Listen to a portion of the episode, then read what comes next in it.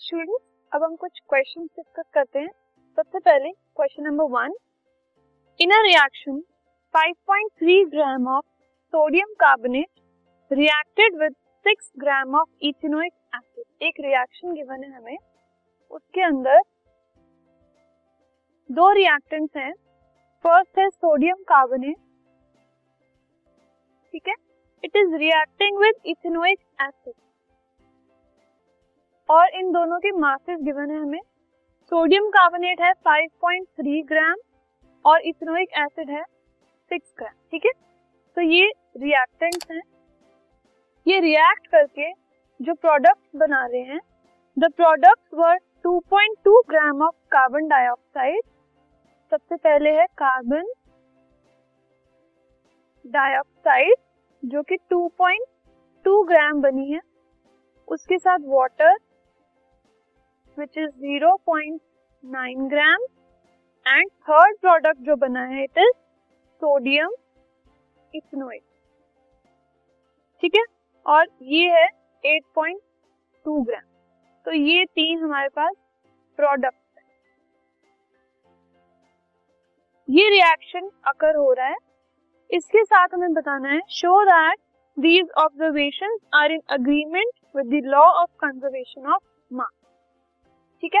Law of conservation of mass इसमें agree हो रहा है वेरीफाई हो रहा है, ये हमें शो कर ठीक है?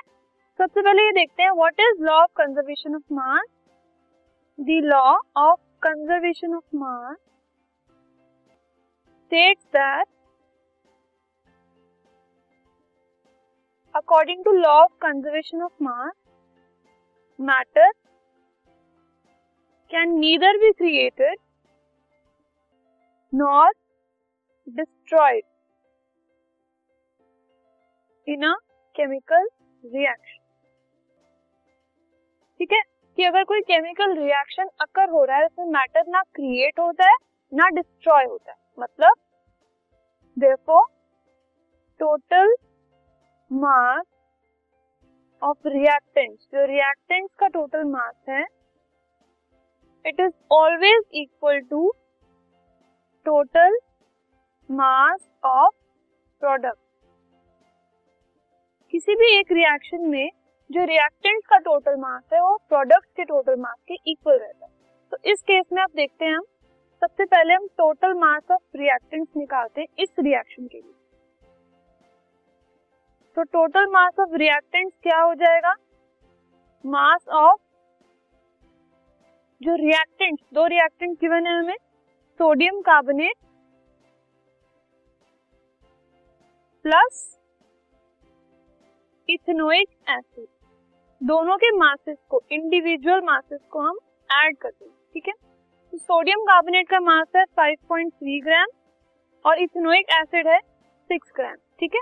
प्लस करके हमारे पास आ गया 11.3 ग्राम तो 11.3 ग्राम रिएक्टेंट्स का टोटल मास है। अब हम टोटल मास ऑफ़ प्रोडक्ट्स निकाल लेते हैं। टोटल मास ऑफ़ प्रोडक्ट ठीक है?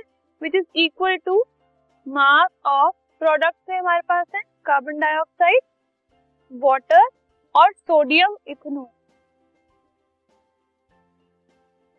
इन तीनों के इंडिविजुअल मासेस को हम ऐड करते हैं। कार्बन डाइऑक्साइड कितनी फॉर्म हुई है? 2.2 gram water is 0.9 gram and sodium ethanoate is 8.2 gram तीनों को ऐड करके भी हमारे पास आ गया 11.3 ग्राम ठीक है? तो रिएक्टेंट्स और प्रोडक्ट दोनों 11.3 11.3 है। Therefore total mass of reactant is equal to total mass of product ठीक है? इस केस में। 11.3 11.3 ठीक है? दोनों 11.3 gram so hence the reaction agrees with law of conservation of mass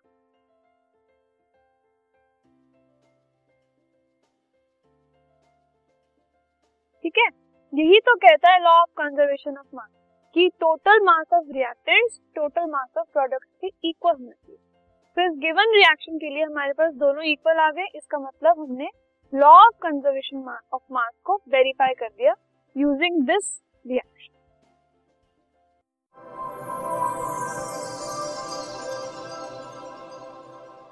this podcast is brought you by Hubhopper शिक्षा अभियान अगर आपको ये पॉडकास्ट पसंद आया तो प्लीज़ लाइक शेयर और सब्सक्राइब करें और वीडियो क्लासेस के लिए शिक्षा अभियान के यूट्यूब चैनल पर जाएँ।